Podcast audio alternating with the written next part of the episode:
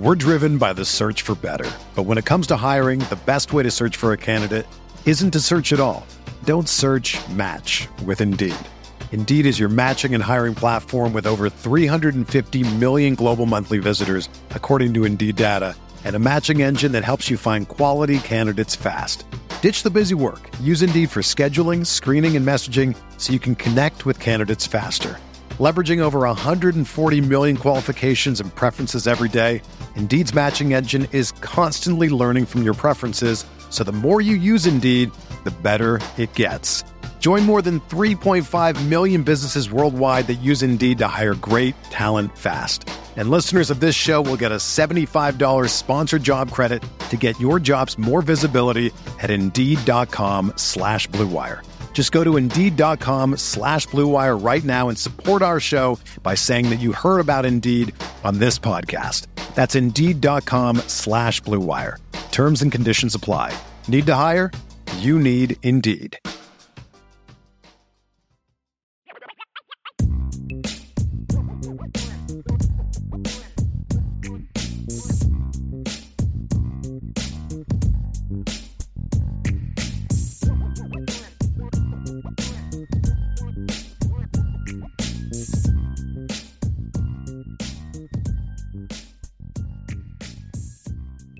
Welcome to CFB Nation, presented by Twisted Tea.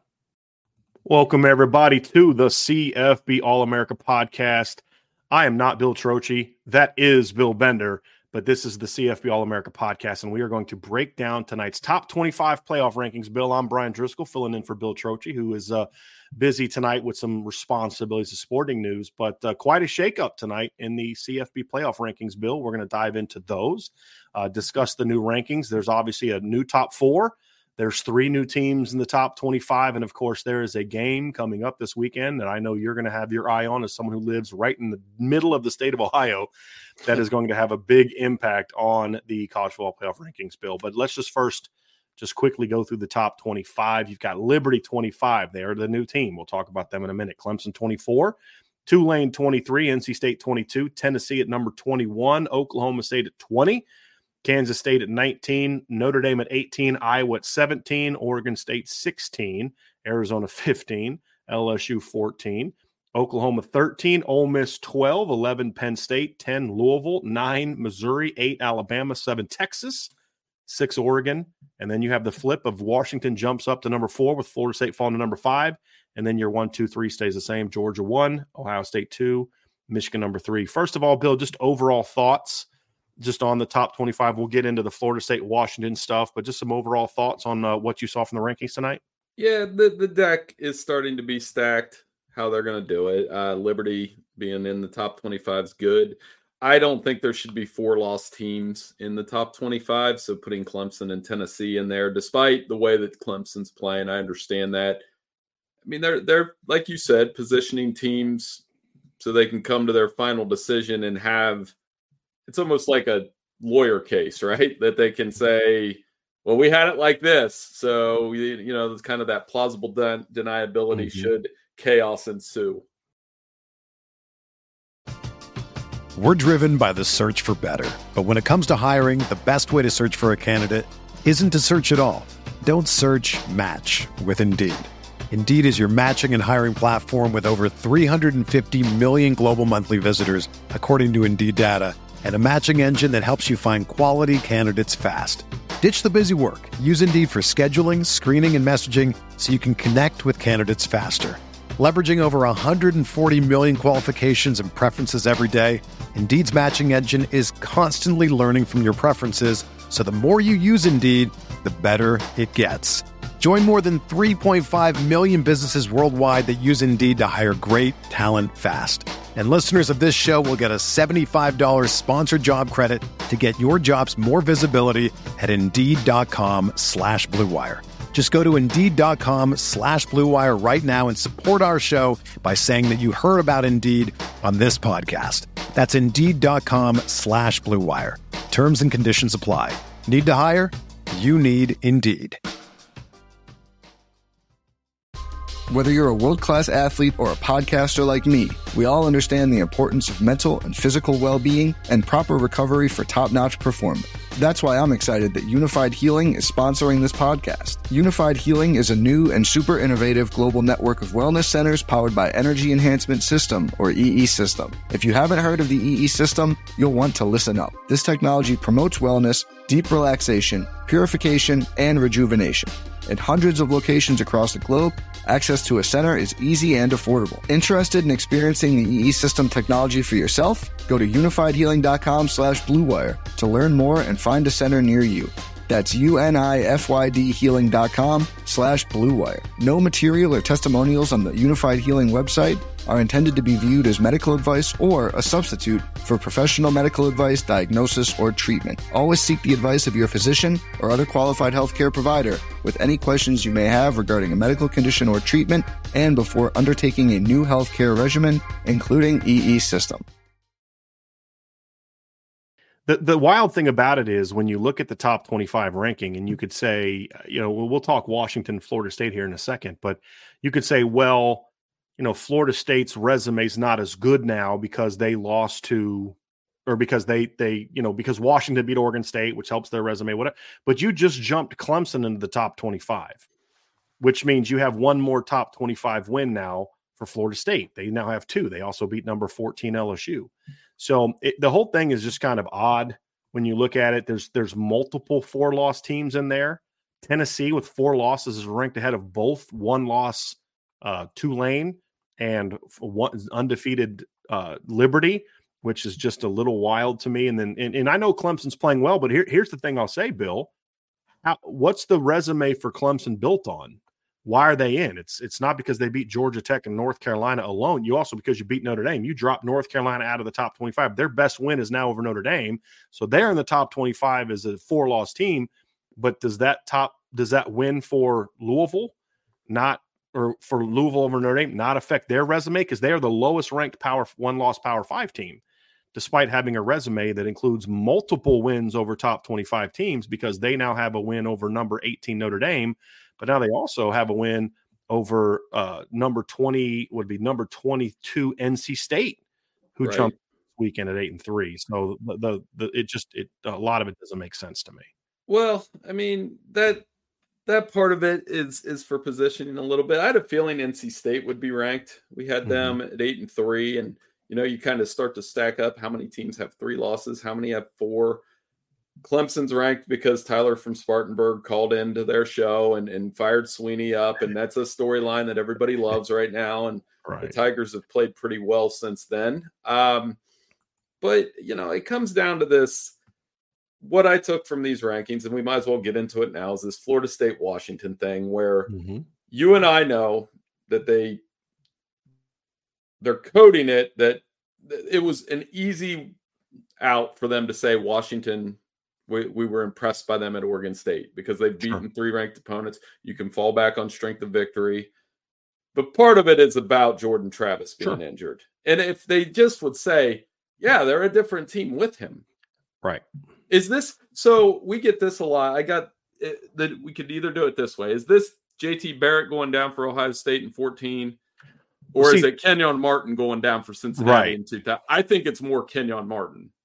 See here, here, or or Dennis. Here's a, a better football example: Dennis Dixon going down in 07 for Oregon, a team that I think still plays for the BCS title game that year in 07 against Ohio State instead of LSU if Dennis Dixon doesn't get hurt, right? But my my whole thing is how about we let them play a couple games first? Like, here's the thing it, it, will take care of itself if you just let it play out because you're going to have a justification in a couple weeks of jumping Washington over them if Washington goes out and beats Oregon.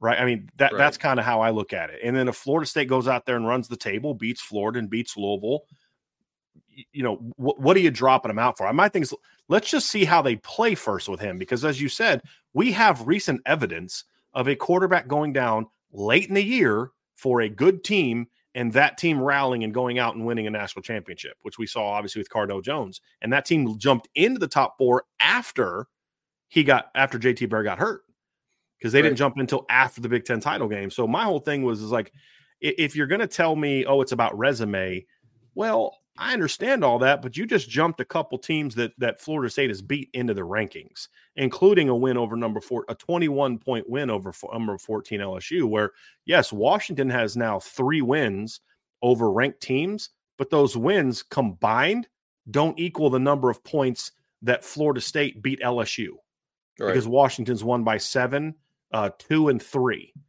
Now, I'm not a mathematician, Bill, but I kind of think that's less than 21. Right. And and well, that's my thing. Well, Reese and Reese Davis on the show when he was talking to Boo Corrigan, the committee chair, they were greasing the, you know, you could kind of with these shows, you kind of see, okay, what what what are they trying to prime for the next debate? And it's yeah. easy as I mean, it's transparent as can be that they're trying to set up can a one loss team jump an undefeated Florida State? Right. My answer would be a thousand percent it won't happen. It better not. And if yeah. it did, it would just be admitting that we're just doing whatever we want to do. Right. So if Florida State beats Florida, and it doesn't matter how they do it. Now, one thing, and I'll, I'll get your thoughts on this. You're the X's and O's guy. I, I think Florida State, where this differs from JT Barrett, was Ohio State changed when Cardale Jones was quarterback because he could throw the ball a mile. Mm-hmm. He was able to stretch the defense with the deep ball, probably more than JT Barrett. Wasn't the same running threat. I don't know what Florida State's going to be with Tate Rodemaker, other than you know he's going to just have to be the same efficient quarterback that Jordan Travis right. is. But obviously, I think their offense will rein in a little more but maybe not. He's got two pretty good receivers. Yeah, I think he's a kid that can throw the ball down the field. I mean, you saw what happened. I mean, again, North Alabama, right? So I don't want to say too much about it, but this is a kid that came in in, in the game, and, and, as I as I point out in our show today, Bill, that offense looked a whole lot better when Tate Rodemaker came in. Tate Rodemaker came in for Jordan Travis than it looked when Jordan Travis got hurt. I think he got hurt. They were losing like what thirteen to nothing, something along those lines when he got hurt. I believe it was early in the game. I uh, correct right. me if I'm wrong on that. And then they ended up winning what 58 to 13 that's right? so, bad.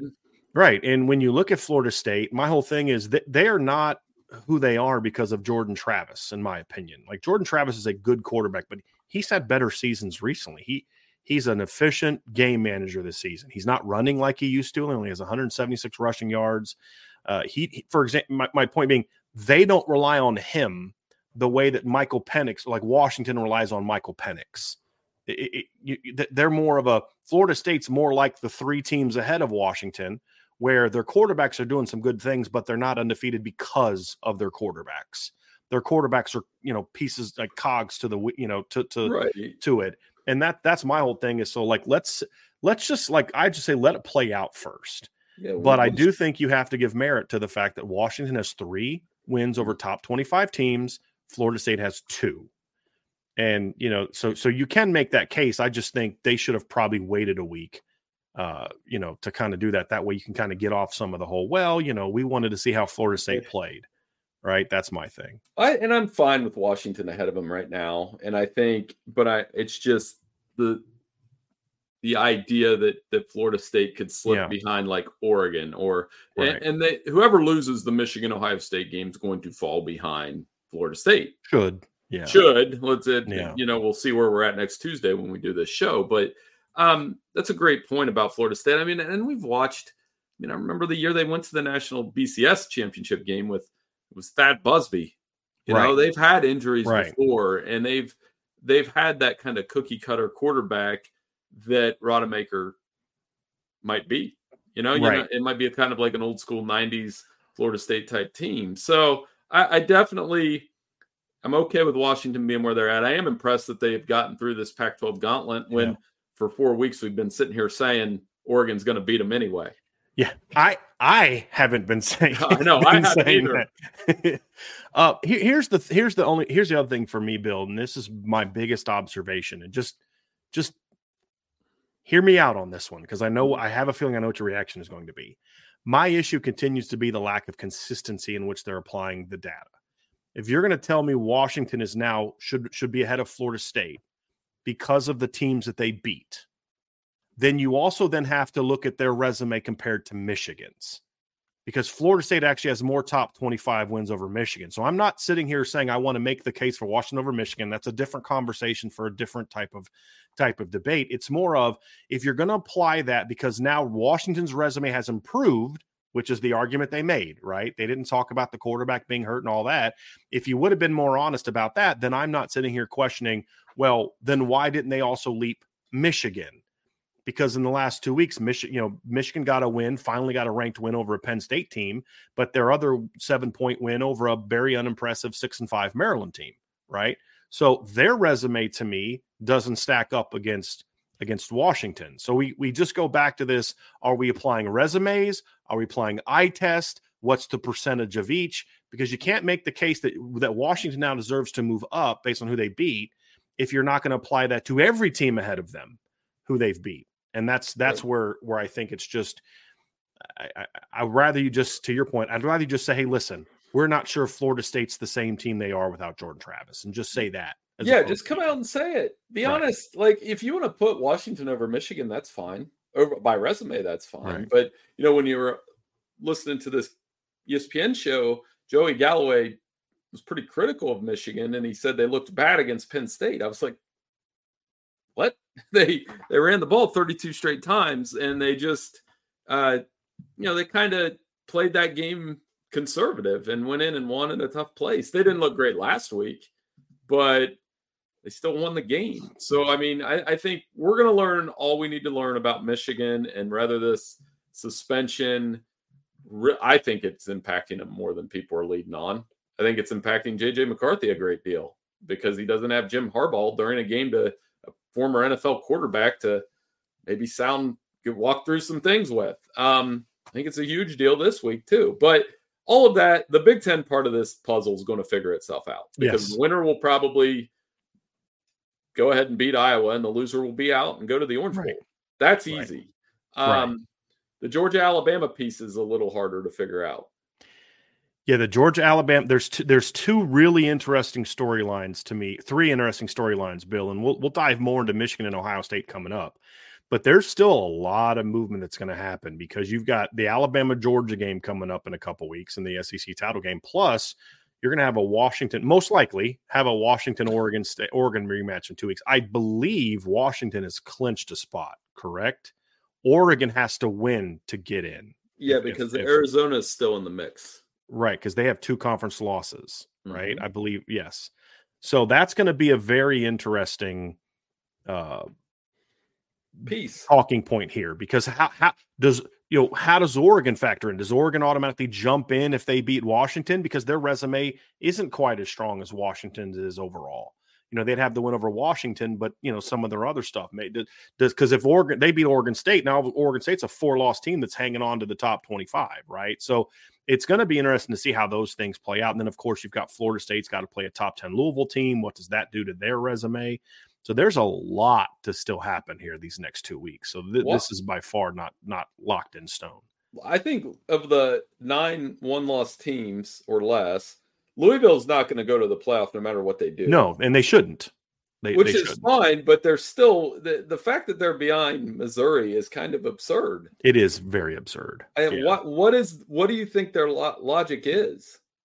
It's it's because I'm honestly part of me wonders if it's just setting them up to kind of say, hey, look, if they beat if if Florida State beats Louisville, we still have justification to keep Florida State out. Because I, I think what it comes down to is if Alabama beats Georgia, I think the committee is going to just jump at the chance to jump Alabama in and still leave Georgia in. And now you have your justification for for dro- dropping uh, Florida State out. But I I'm looking at their schedule and, and I don't know what the justification is. Honestly, I mean they have a win, a 13 point win over top 25 team in the ranking. They have a a 13-10 road win over a team now ranked 22nd you're, you have two top 25 wins that Louisville is hanging their hats on.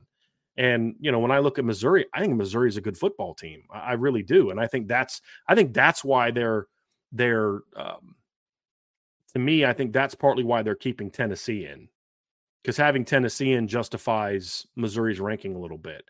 But Missouri's ranked in the top 25 based on what wins, Bill. It's beating a Tennessee team that's now got four losses and shouldn't beating be ranked. Florida and and beating Kansas State. right? Who is now who is 19th on a 60 yard right. field goal. Right. Not nearly as convincing as the win Louisville had over Notre Dame, where they won by 13 points. And I believe Notre Dame scored last in that game. Right. So right. Uh, it's just th- that's that's been my biggest issue, Bill, is just the lack of overall consistency in the rankings with these teams. And, you know, like why is Penn State over Ole Miss?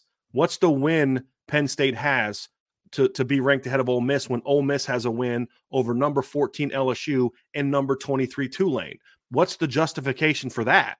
Right. Other than trying to maybe keep one of your both of your Big Ten teams in, that's the other uh, conversation. Is are they trying to to politic Penn State to keep in Iowa, like Iowa being seventeenth, seventeenth? you know, that's for what to boost up the resume of the Big Ten champ.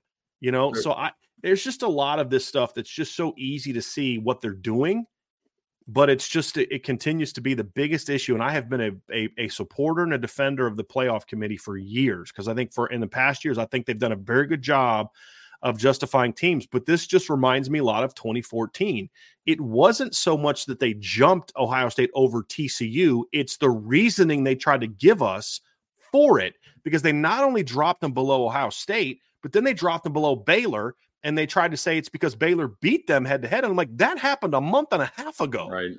Like, you, you know, like just, but since then, I think they've done a pretty good job with getting the four right. There have been some seeding discussions I could have with them, but I think they've got the four right most yeah, years. Yeah, they and do. that's my issue is just the lack of consistency in which they're applying these rankings right now and and like how is a two loss Missouri over a one loss Louisville team that has better wins. This, I mean, again, Louisville has better. What's Missouri's best win? It's over number 19, Kansas State on a 60 yard field goal. What is Louisville's best win? It's a 13 point win over number 18, Notre Dame. At home. At, and both at home. Both at home. Good, right. Look good doing right. it too. They let they, they they they never trailed in that game. Notre Dame, it was tied at halftime. No, Notre Dame took a 10 to 3 lead early in the third quarter, and then Louisville steamrolled them after that. Right. You know, so uh, it, it, just how how how do you justify it? It just right. doesn't make a lot of sense how you justify it. And then you look, well, the second best win that Missouri has is better than than Louisville's by one again. So you flip them. But they say, okay, well, one team has two losses, one team has one. So are we really going to say Missouri should be higher because they have better losses? I thought the committee has always said they don't care about who you lost to as much as they care about who you beat. Right. And that's the that's the thing that drives me nuts. There's just so much inconsistent rankings. Like how in the world is a four loss Tennessee team ahead of a one loss Tulane team? I mean, Tulane played a Big Ten team or an SEC team without their starting quarterback, Michael Pratt, and were more competitive in that game than Tennessee's been in a lot of their losses in recent weeks to right. SEC teams, right? Because they played Ole Miss. So well, they should have Toledo ranked anyway over right. any. And I'm not. Right. I'm not even making a joke. Like Toledo absolutely should be ranked over either one of these four loss teams, like they are in the AP top 25. Um. So uh, yeah, I think consistency is an issue. They always favor the SEC. They that's what they do. And as you look at this, so the way I kind of see the board is okay. Now we're down to eight teams for four spots if we're crossing Louisville off, and you know for Alabama their fate isn't just the SEC. It's they really need Texas to lose one of these yeah. last two games because otherwise there's no justification for how do you say okay, let's say Alabama beats Georgia. To me, it should be that could potentially lock the SEC out of the championship or the playoff if Texas wins both its games. Right. But it won't because right. you heard them talking about another thing that they're setting up that if you and i think your listeners are s- smart enough about this that they're setting up the georgia lose and still get in scenario. Yeah. Absolutely. 100%. it's it's plain 100%. as day. And they'll say well they dominated for 12 weeks and they lost to the eighth right. best team in the country. That right there is why missouri's ninth. There you go. I mean that, that, that's, that's it. That's why tennessee is 21st that's 100%. And that's the thing that drives me nuts because well, I've heard people say this. Well, if if Alabama beats Georgia, Alabama now has the best win in college football this year. And I'm like, no, they don't, because now Texas does. Right. Because Texas beat the SEC champ. Right. And the, the te- they, they, beat the team that beat Georgia. Exactly. Neutral site versus at Bama. And, and again, again, a game they won by 10 points and were clearly the better team in the fourth quarter. So the whole thing is just, and again, I don't want to hear the, well, you know, like how is Oregon ahead of Texas? Can, can we talk about that too? W- what's the justification for having Oregon ahead of Texas? I'm less bothered by that one. I, I, I understand. Like Oregon doesn't have like a huge win. There's no doubt. Right. Like they don't. But man, they look. I if I and I'm guilty of doing this, Brian. We did it a little bit last week mm-hmm. when we were going back and forth about Alabama and Florida State. I think Oregon will beat Texas, but that's not justification enough to rank Oregon over Texas. So I just so you so you think that Oregon would also beat Alabama? I'm entertaining it. Yeah, like I I think so. I mean, I like that offense. I now Granted, they they could get into a game with Alabama and get out physical because when right. is the last time a Pac-12 team really laid it to the SEC powerhouse? I'd have to go yeah. back and look. I mean, I, I, think the last time they got a non-conference win like that would probably be Ohio State two years ago, right? O- yeah, Oregon like one where, ago. Because what yeah. do we always talk about with those Pac-12 teams? Is it's funny. Boo Corrigan talked about this as well tonight. Is I always look at their trenches and say, right. Is, is that going to matter when they go play Georgia? Um, they did the Boo Corrigan. You you talked about like weird rationale mm-hmm. when he was talking about Washington. The most random stat he popped in there was their their defenses look good, really good the last six quarters. I was like, like what, what, are we talking about? Yeah, what, what metric is that? what yeah. sortable was that one? That's pretty good one. They did look pretty good against Oregon State, but I'm thinking, yeah, that's that's not why I would have them number four. Right. Right. It just what what frustrates me too is is you, you're just making up criteria when you try to have that conversation in my opinion. And and it's like my issue with the eye test thing from your opinion of so and so would beat so and so who would be favored like i don't i don't we don't know.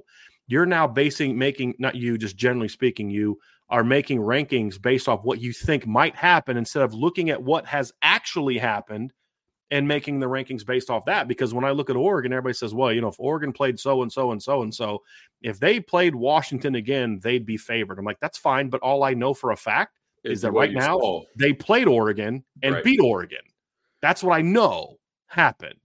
Now, maybe that changes in two weeks. I don't know the answer to that, but that's kind of my, my first. You think Texas would would lose to so you know Oregon, but we don't know that. What we I know that's what I is said, that yeah. Texas went on. The, I'm not saying you know I'm talking about the right. more looking at the committee standpoint. Here's what I know. I know that Texas went on the road and beat Alabama convincingly. But eh, you know eh, it was a back and forth game for a while, but they were clearly the better team.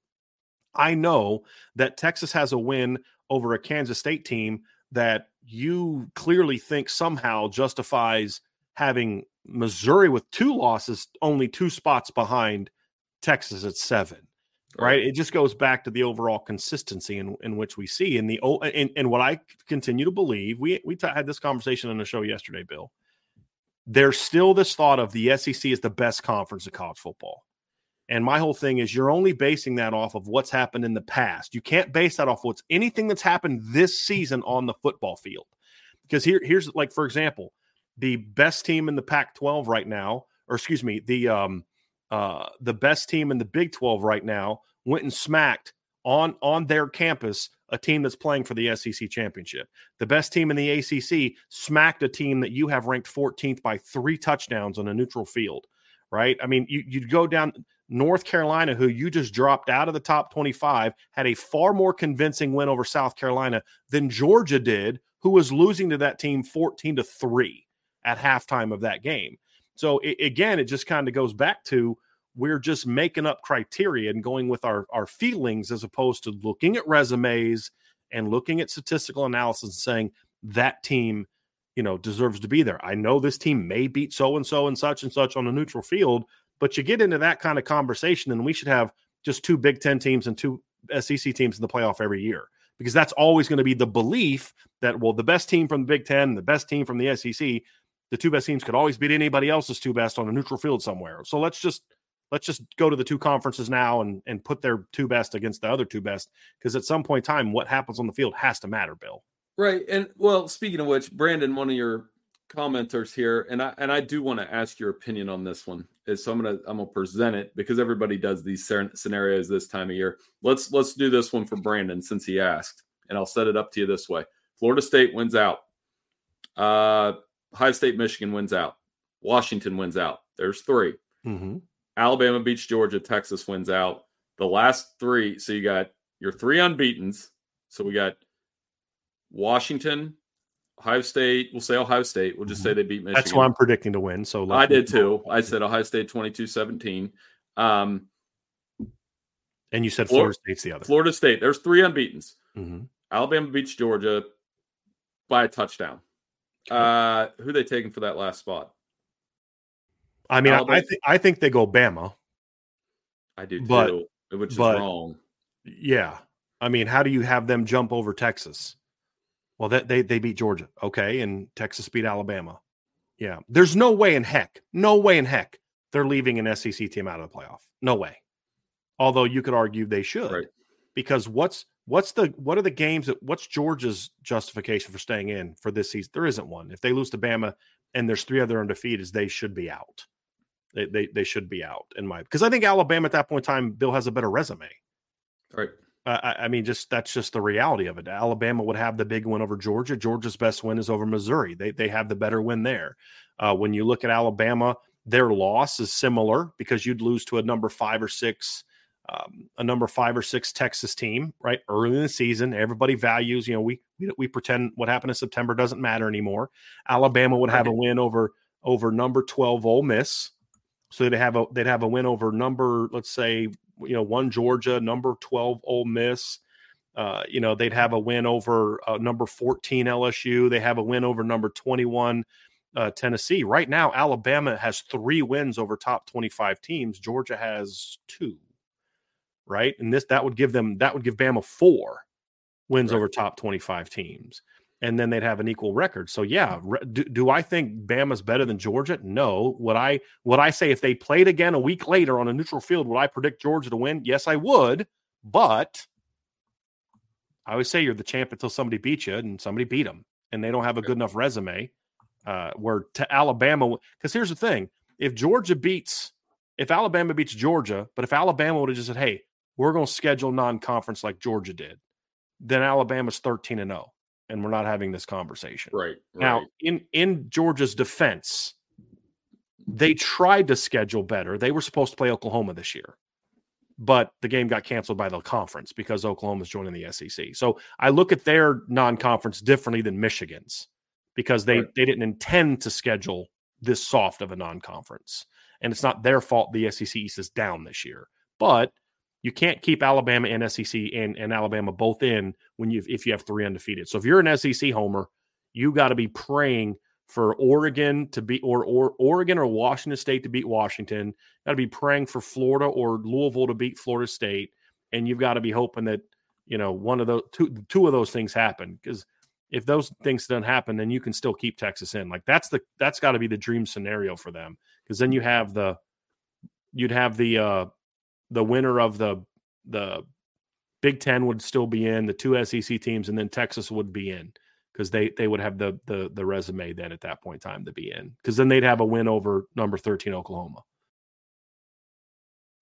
When you need mealtime inspiration, it's worth shopping Kroger, where you'll find over 30,000 mouthwatering choices that excite your inner foodie. And no matter what tasty choice you make, you'll enjoy our everyday low prices, plus extra ways to save, like digital coupons worth over $600 each week. You can also save up to $1 off per gallon at the pump with fuel points. More savings and more inspiring flavors make shopping Kroger worth it every time. Kroger, fresh for everyone. Fuel restrictions apply. Are you ready to elevate your college football game day experience? Check out Twisted Tea, your go to game day beverage for college football fans. Twisted Tea is unlike any hard beverage you've had before. It's made with real brewed tea and packs a powerful punch with 5% alcohol and no carbonation, delivering the perfect balance of taste and refreshment that goes down smooth for every game day occasion. No need to settle for the usual.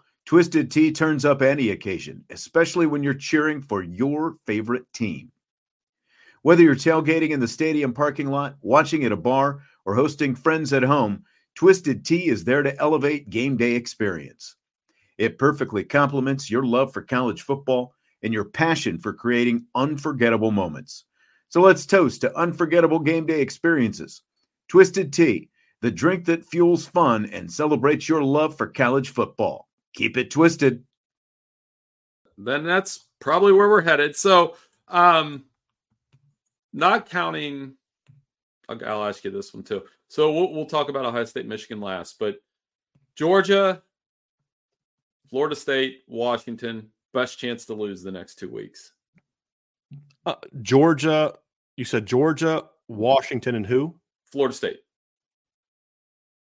I think Washington because I think they're playing the best team, and I think rematches are really hard to win. That mm-hmm. that's that's really what it comes down to for me, Bill. Now, ironically, as I mentioned, I believe last week, the last two years, the Pac-12 champ has won in a rematch where they also won the regular season game. Right. So if you follow trends, the the Pac-12 champ the last two years, the team that lost, that won in the regular season won the rematch.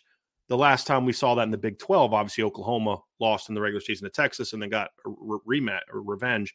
We've seen it in the SEC where Auburn beat Georgia in 2017, then Georgia beat them in the SEC title game. So I just I just feel like Oregon's going to be a tough team to beat twice. I think Washington's capable of it. I, I do. Right. I won't be shocked if Washington beats Oregon, Oregon again because I think Oregon played really well against Washington and still lost. Right. Like re- repeating how well they played that game is is not going to be easy, especially since Washington's going to have a little bit of film on them. You know, so um, you know, I, I, I just Louisville to me is going to have a tough time beating Florida State.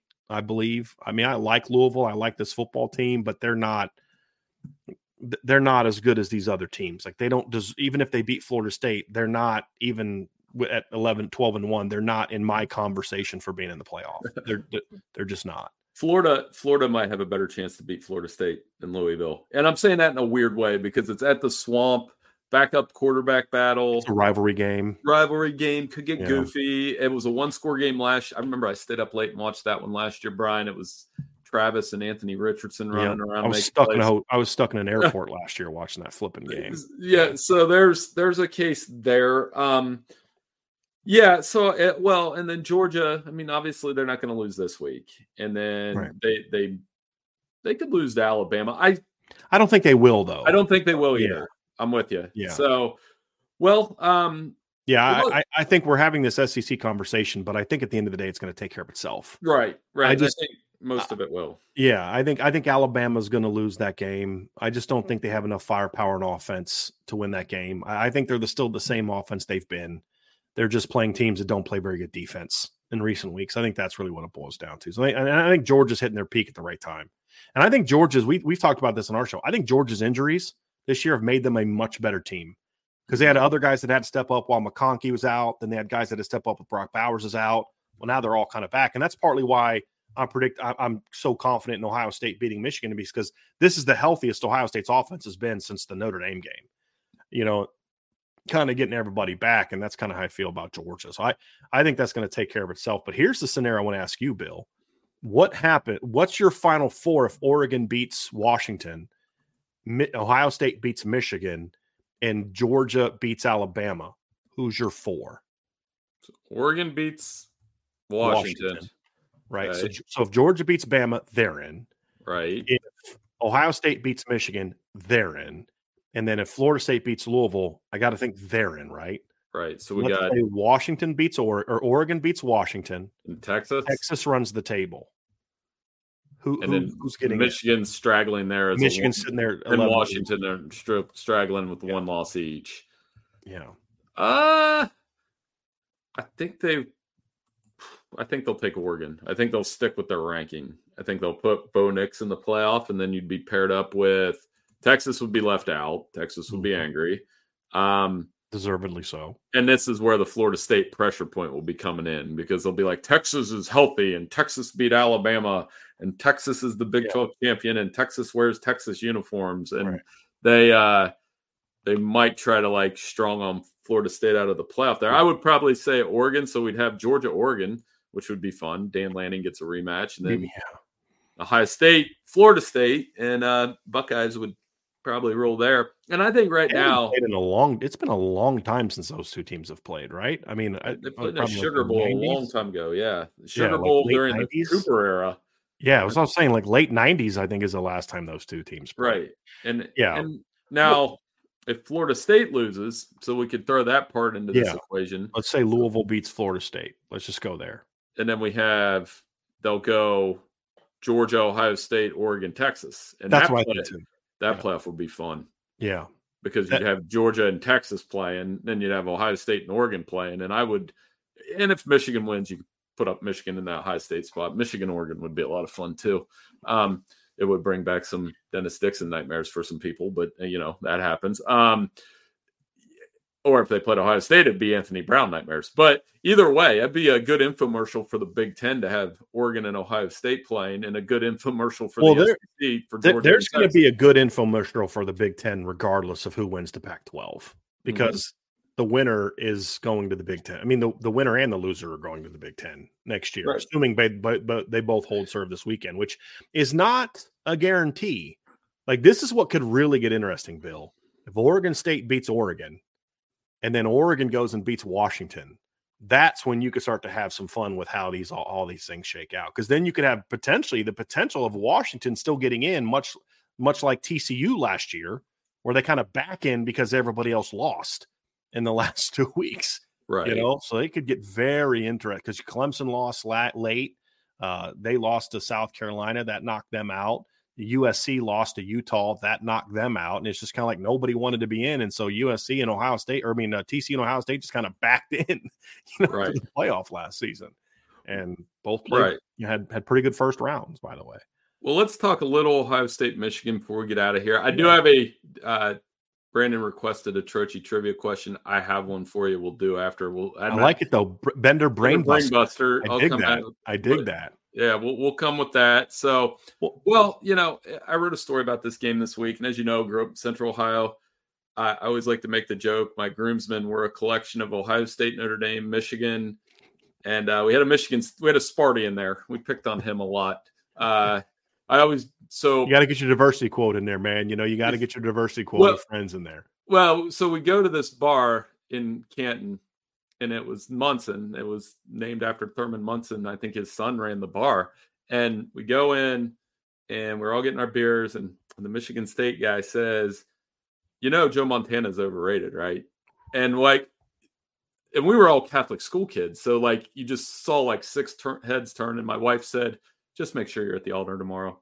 like and then she went you know she walked out walked out and we were there but it was you know from there it was on um point being this game's always been a you know Mhm. 365 day type talking point for me and we wrote a piece at sporting news about how it's going to change because it is going to change after this year it's not going to be there's not going to be divisions there's going to be 18 teams in the big 10 you know, this is the back to back 11. I think the 11 and 0, 11 0 thing will be few and far between.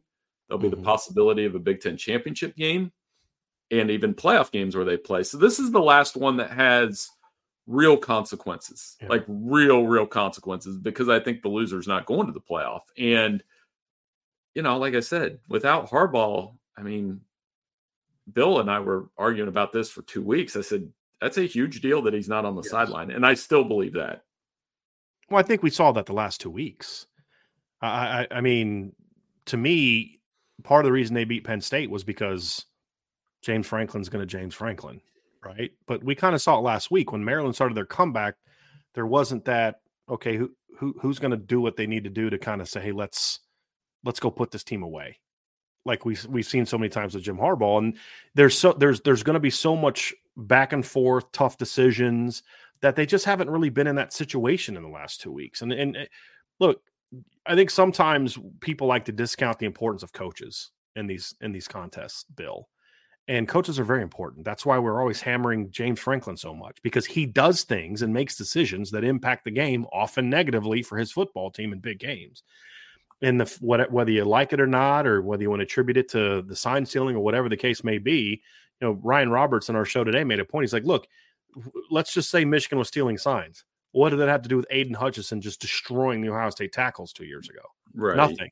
What did that have to do with Ohio State's offensive line or defensive line just getting blown off the ball by Michigan's offensive line, right? I mean, there's been a level of this team has just physically whooped Ohio State the last two years, right? And so the interesting thing about it, Bill, is is the Harbaugh thing is is what we're all talking about.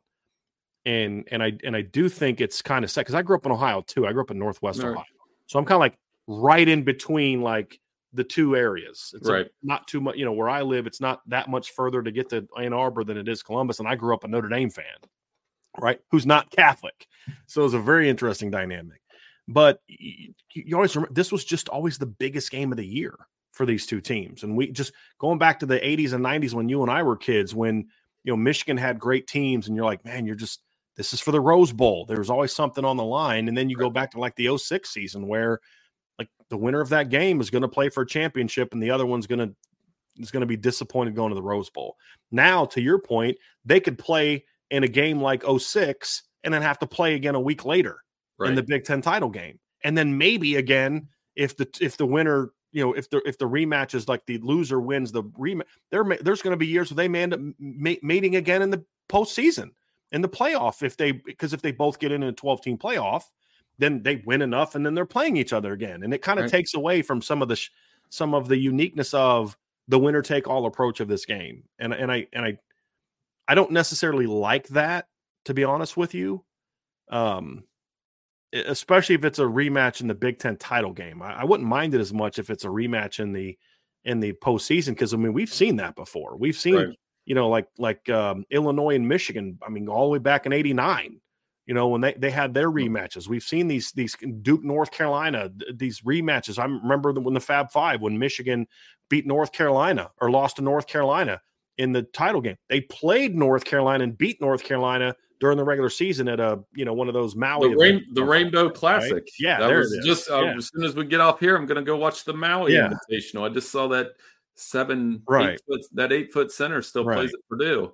Um, but you can get, you can get those kind of rematches if hey if you win enough games and you win enough games and you're the two best teams and let's see you play again. Right. But this notion that they're going to potentially play a week later really just does take a lot of the the, right. the uniqueness out of what this matchup has been yeah. for our entire lives. I talked to Jon Jansen, um, the the tackle. He played four years, started 50 games at Michigan, played against Notre Dame, obviously, played 12 years in the NFL, and he told me point blank. He said the 1997 game which is going to lead into my trivia question for you in a minute. But the 1997 game against Ohio State, he said, I played 12 years in the NFL, played in playoff games, played here. because that was the most violent and physical game I ever played in. Mm-hmm. And then you go back and look at the dudes on the field, it was you know, Jansen, Hutch, Katzenmoyer. Um, you know, one of the things that the Notre Dame Michigan route, at least to me, that Notre Dame Michigan and why I was selfishly hoping that Notre Dame Ohio State would become a thing is like when I went to that game earlier this year, I was like, this is amazing yeah. watching these two teams play. And you know, you know, every I know Ohio State and Notre Dame only played five or six times, but I know most of the details of most of those games. Right. I know what happened. I know who scored the touchdowns. Michigan, Notre Dame, the same way. I mean, I know exactly where I was. We were all crowding in a buddy's house, a bunch of Catholic kids, a couple Michigan fans, a couple Ohio State fans, everybody sprinkled in, and we remember watching Rocket Ismail run the the kicks back. Yeah, two of them he kicked to him twice. Which never happened against Michigan. I mean, that's the whole reason they kicked to him in the first place. Bo was like, we, nobody returns kicks against us. So they kicked, yeah. And those games were special in the Midwest right. because the Notre Dame game to me signified the beginning of fall. It was an amazing game. You know, school just started, those kind of things. And then the Michigan Ohio State game was kind of like, okay, Thanksgiving. Now we got to do this winter thing and put our winter coats on, which is never fun. But I, I think this game will be fun, despite everything that's going to happen. That could still happen off the field with Harbaugh. I think when these two teams line up, you're going to have two elite defenses. I picked Ohio State to win 22 to 17. I probably shouldn't spoil that because I'm doing the pick show with Bill tomorrow. But it it could go it literally could go either way on one turnover or one or two plays. Uh, yeah. And those are this it could be a, and it's it's going to be a lot like what we watched when Ohio State played Notre Dame. Yeah. I, this is this is going to be a lot like what we grew up watching from these games. I mean, you know, you talked about the Notre Dame Michigan games back when they played in the 80s and 90s. It was always that kind of back and forth game. It was never you know like what we've seen from Ohio State Michigan in recent years. I mean, just I'm just thinking back to when I was a kid, you know, and and Lou Holtz, they win Notre Dame wins 19 to 17. The next year they win 24-19. The next year they win 28-24. The next year with Desmond Howard, Michigan wins 24-14. They tied the next year. Notre Dame won the next year 27-23. Michigan won the next year 26-24. And that's that's kind of how I remember these Ohio State Michigan games growing up. And I think this game is going to be a lot like that. And I think it's fitting if it is if it does turn out like that because it's like the if if it is the final version of this game with the current feel that we've talked about it, it will be good to see it be more like a throwback game where it's a it's a trench game in the cold. You know, whose line's going to be the toughest, whose running back is going to make the biggest play, whose linebacker is going to make the biggest stop, right? You know, and then whose quarterback is going to make the most clutch throw, and that's what we grew up watching in this rivalry. And I do think it's going to be like that. I want to bring up one last thing about this game to you, Bill. I've had a bunch of people say, "Man, like there's a lot of pressure on Michigan," and I, I've actually said this. I think the most pressure in this game is on Ohio State. Because could you imagine the vibes of going around about uh, for Ryan Day if he not only loses a third straight game to Michigan, but does so with Jim Harbaugh sitting at home? He loses to Sherrone Moore. Like I actually think there's more pressure on Ohio State right now. That I still think they're going to win, but I actually think there's now more at stake because if if Michigan loses, it's kind of like yeah, well they didn't have their head coach and there's been all this drama, all these distractions. Of course they lost. You know what I mean? Right. Ohio State loses with all those things true with Jim Harbaugh sitting at home and Ryan Day you know, with all this stuff going on, boy, it's it's going to get really noisy it, with the fan base in Columbus if if Michigan, if Ohio State, because they're just on maybe it's just Twitter. You tell me if the people around you are that way, Bill. But like every Ohio State fan I know, they're just assuming they're going to win this game on Saturday. They haven't like, lost three in a row to Michigan since 1995 to yeah. 97, and if now and, and not just it's not just the numbers there. Now you go back and look at those three games, right? And I remember all three of them very well. Uh, Ohio State 95, national championship caliber team loses. 90, that was the Tshimanga Biakabutuka game, 313 yards rushing. 96, Ohio State again, national championship caliber team. They lose to Shawn Springs slips on a slant route. Tai Streets takes it to the house. Um, Michigan wins. 97, the game I just referenced was a the Charles Woodson game, basically. It was he made three plays in that game. He just talked about it, Brian. Like he literally made the three plays: the special teams play, the the offensive play, and then the defensive interception in the goal line. They haven't experienced that in a long time. I got a call last year when I was driving back from the game from my best friend's dad, who's a Notre Dame fan, by the way, um, and a reasonable guy. Like he's like a mentor to me all, all my life, I, you know. And he said, Billy on the Fox telecast, they're chanting, We want Urban because that game was in Columbus in the post game show. They wanted Urban after two losses. I mean, Ryan Day is 50, I think, let me, I got it right here. I did 55, let me make sure 55 and six. But the two is what they care about here. Right. And if it becomes a three, I absolutely believe. So, so I'll present it to you this way there's more pressure on Ohio State. The fall, but they're not going to fire him. They're not. Well, it's not that they're going to fire him. It's just because let's not forget that that John Cooper was gone three years after that last game of those three. And the, the what happened to me, it was the the culture became so toxic that it was almost impossible right. to recover. Which is like what happened with Gus Malzahn. It didn't matter what Gus Malzahn did; it was right. never going to be good enough once they turned on him. And and that's kind of what it boils down to. they me. will turn on him. You got a point. That's the thing that I'm saying. You're nailing that. Now I think the the fallout from a loss and the the program wide questions will fall on Michigan if they lose because the way I'm seeing this play out is if they lose, they go to the Orange Bowl, they play Louisville probably, mm-hmm. and then we got to do is Harbaugh going to leave? What's the NCAA going to do? How how much far, farther does this Watergate like college football scandal story go? Mm-hmm. If they win, we still do all those things but they're getting ready to play like a Florida State or Iowa, and they'll beat Iowa. Both of these teams will beat Iowa. Um, but so the program wide implications fall a little bit harder on Michigan, but the pressure, and, and, you bring up an interesting point. I didn't think of it that way. That after that 97 game, I think High State won the next one, then they lost, then they lost, and that was it. Like yeah. they won in 98. They actually beat Tom Brady. and, uh, but it didn't, you know, they didn't get to where they needed to be with John Cooper, even though he, but here, here's my thing about it though. In in a four year stretch, John Cooper went 11 and 2, 11 and 1, 10 and 3, 11 and 2, finished ranked sixth, second, 12th, and second.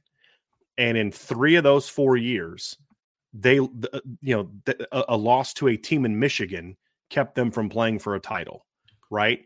right? Within two years after that last game of that stretch, he was gone, meaning there was no patience for him. Like the first time he had a downfall, he was out right. because of that. And so if you're Ryan Day, are they going to fire Ryan Day because he lost three in a row to Michigan? No. But you're going to get to the point where the only thing that's going to sa- save you is a national title and the you better not have a down 9 and 3 season because then you you might be gone. You know what I mean? Especially with a new AD coming in because you, you don't know if, if, if he's going to have your back the way that Gene Smith did. There's all these type of things to factor into it because you and I both know Ohio State fans. There's certain unfor- unforgivable sins and yes. losing to Michigan's bad enough, losing three in a row, but losing to Michigan with everything going on, it's going to be like, hold on a second. If like, they lose to Sherrone Moore, it's going to be different. It, yeah. It's going to hit really hard. So, yeah, but I'm looking forward to it. It's going to be fun. We'll have a lot of coverage over at Sporting News. I promise you that. I got like four stories I've, I've written. You're going to be there, right? I, I, will be there. I, am educating people on the. I looked back another part of this, and and then we.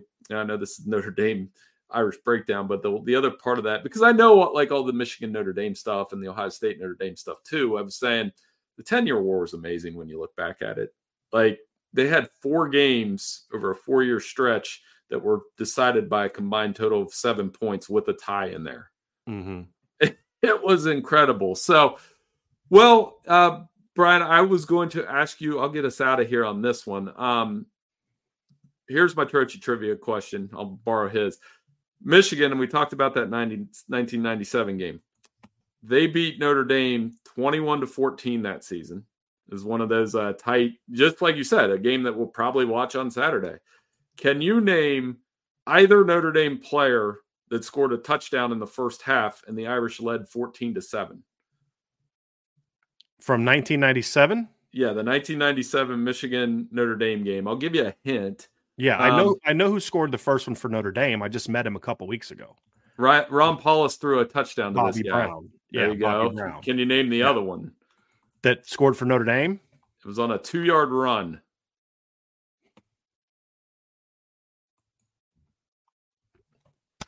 I can. Here it comes. He did not finish his his career playing this position for Notre Dame, but I believe the second touchdown was a right up the middle run from Tony Driver. Tony Driver, right. very well yeah. done. And that he game- was a big time recruit for Notre Dame, man. They thought he was going to be a dude. He ended up finishing his career playing safety. There you go. Yeah. So they led for, and the Michigan guys that scored touchdowns in this game were, if you want to turn down the clock, Clarence Williams. Um, Tai Streets gets his uh, second mention on this podcast, so he's happy somewhere. And Chris Floyd, the fullback. I've talked to Chris a couple times. He's a very good dude. So uh, that's a throwback to when I was a little bit younger. I remember that game though. It was another typical, like you said. That's why I I hope Saturdays like that because it'll be a game that I remember growing up with where man, one score, one play, one mm-hmm. one kick, one yeah. one you play can that, point to yeah. that one play like wow that fourth down stop that forced fumble that right. you know like you start thinking of the the names from it you know Tim Biakabutuka Tyrone Wheatley Carlos Snow is a name from my from my childhood in this matchup. You know, you think of all the great receiver Michigan. I always remember like the great Michigan receivers against the great Ohio State corners, you know, from the 90s and, and vice versa. So it I do hope it's a it's a classic matchup. I said this, Bill, my last question for you.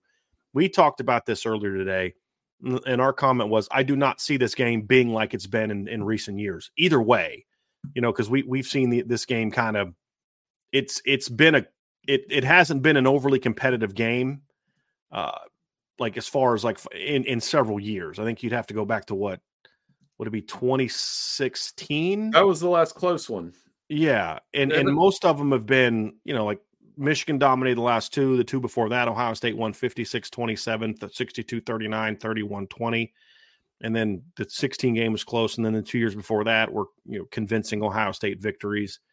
I said this if a team wins by a similar margin to last year, it'd be Ohio State.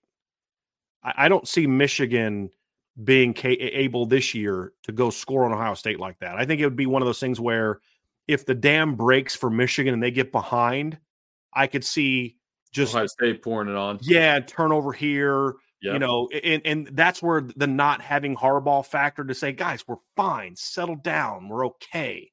You know, where Sherrone Moore's got to be over there dealing with the offensive line when the head coach would otherwise be, you know, Right. or he's not dealing with the offensive line and somebody else is, and that's as bad too. I think if there is a blowout like that, it would actually be Ohio State that would do it. I agree. I don't Yeah. think Michigan can win will win this game by more than 10. But here's the thing. I like I said, picked Ohio State. I didn't take anything. I didn't take as much as other people take from last week because I was like, once that clock hits zero, both of those teams are going to say we want. They didn't like. They're not dwelling on Maryland. Right. They're not dwelling on Minnesota. They're dwe- they might be dwelling on okay, is this guy hurt? Is this guy hurt? You know, Roman Wilson went down. Michigan had a tackle go down. Ohio State's trying to get Tommy Eichenberg healthy. That's what they start worrying about. Did I've been at play this weekend, by the way? Did he come back for them at safety against Minnesota?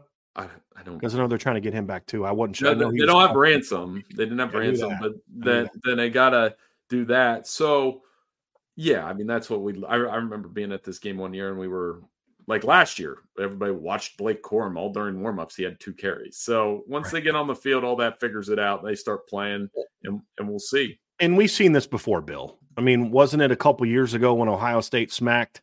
Um, what year was it? That, that was it 2019 when Ohio State uh, smacked Michigan. I'm trying to. No, it wasn't then. What year was it that Ohio State smacked Michigan? And it was 2018 when they blew Michigan out in 2018. A week before, they barely beat Maryland. Remember that 52 51 sh- shootout where that running back for Maryland just went off in that game?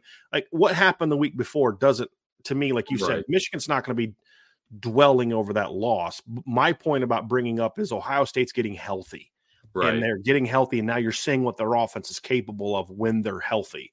And that's more of what I mean by the momentum. But no, Michigan's not going to lose to Ohio State because they struggled with with Maryland, just like Ohio State didn't lose to Michigan in 2018 because they struggled with Maryland the week before. And and that game to me was a lot more they might lose than what we saw from Michigan this past weekend. Right. Uh, and to you know, clear that up, Proctor should play this weekend. Okay, good. So, and he may have a club of some sort. Who knows? But Which who will be perfect, perfect visual for what I think this game is going to be. Right. because you, you and I had this discussion last week. I, I I do not think Michigan's defense is as good as people. It's not a top three to four defense. It's still very good. I think last week somewhat showed that. However, this is still two very good physical Right. defensive football teams with Right. playing against two not very good, just okay offenses is really what it boils down to. So at the end of the day, I think this game is going to be determined by whose offensive players and whose quarterback steps up and makes the most clutch throws. That's to me what this game is going to come down to. Because Yeah. Oh. you're going to have to earn every yard and every score, in my opinion, this game. And somebody's quarterback is going to have to step up and make some big time throws. That's that's how I think this game is going to shake out, in my opinion. Right. Yep. I So- agree. It'll be fun. We good? It's going to be an interesting couple weeks, man. You're going to have some big time. I mean, that's the that's what excites me about this year's um, conference championship schedule slate, slate bill is there's a lot of normally these games are just kind of boring and anticlimactic, but there's going to be a lot on the table in this year's title games for a lot of teams, assuming teams can hold serve, assuming Louisville can hold serve against Kentucky this week and Florida State can can hold serve against um, against Florida, those type of things. Oregon can beat Oregon State. Championship weekend is going to be a lot of fun a lot of fun. It's going to remind me a lot of 2021, you know, with the Big 12 and the SEC and all that other kind of stuff. It'll be the best one we've had in a few Yeah. years. I'm Yeah. definitely looking forward to it. Yep. So you'll have to check us out. We have our Right. prediction show tomorrow. I'm Yep. gonna get. I'm. I think Bill retook the lead on me, but I'll. I'll catch him tomorrow. He knows that. Well, I have caught Andrew McDonough on the IB rank. Yeah, there you go. Caught him and Yeah. passed him last week. He's been kicking my butt all year, but I finally caught him. Uh, but that's going to do it, everybody. Bill, thanks so much for joining me today. Uh, going to be a lot of fun. We'll be back next week. You, me, you, and Bill next Tuesday night, breaking Yeah. down sort of the final rankings before the the uh, conference championship. It's going to be very interesting to see where the loser of this Ohio State and Michigan game falls. Do they stay within striking distance if enough teams lose in championship weekend? Because that's the thing too is the loser of this game is going to be sitting there saying, "What can possibly happen to allow us to kind of Right. back into this thing?" You know, over this next, you know, hey, let's go soon. The lo- Big Ten loser, go Sooners, go Cardinals, right? Right. yeah, let, I put that article together next week. I always do the the all the scenarios, and yeah. it's one of my fun the the most yeah. fun articles we put together, and we'll yeah. have plenty of them that for that week. Absolutely. Well, for Bill Bender, I'm Bryan Driskell. Thanks everybody for joining us. Joining us. If you haven't done so already, make sure you hit that like button, hit the subscribe button, hit the notification bell on YouTube. I think you're going to enjoy the the shows that they have coming up. These guys are going to preview, dive even more into Ohio State, Michigan, and and all the big games coming up this weekend. So for Bill, I'm Bryan. Have a great rest of your night, everybody. We'll talk to you again here very soon on the CFB Nation podcast.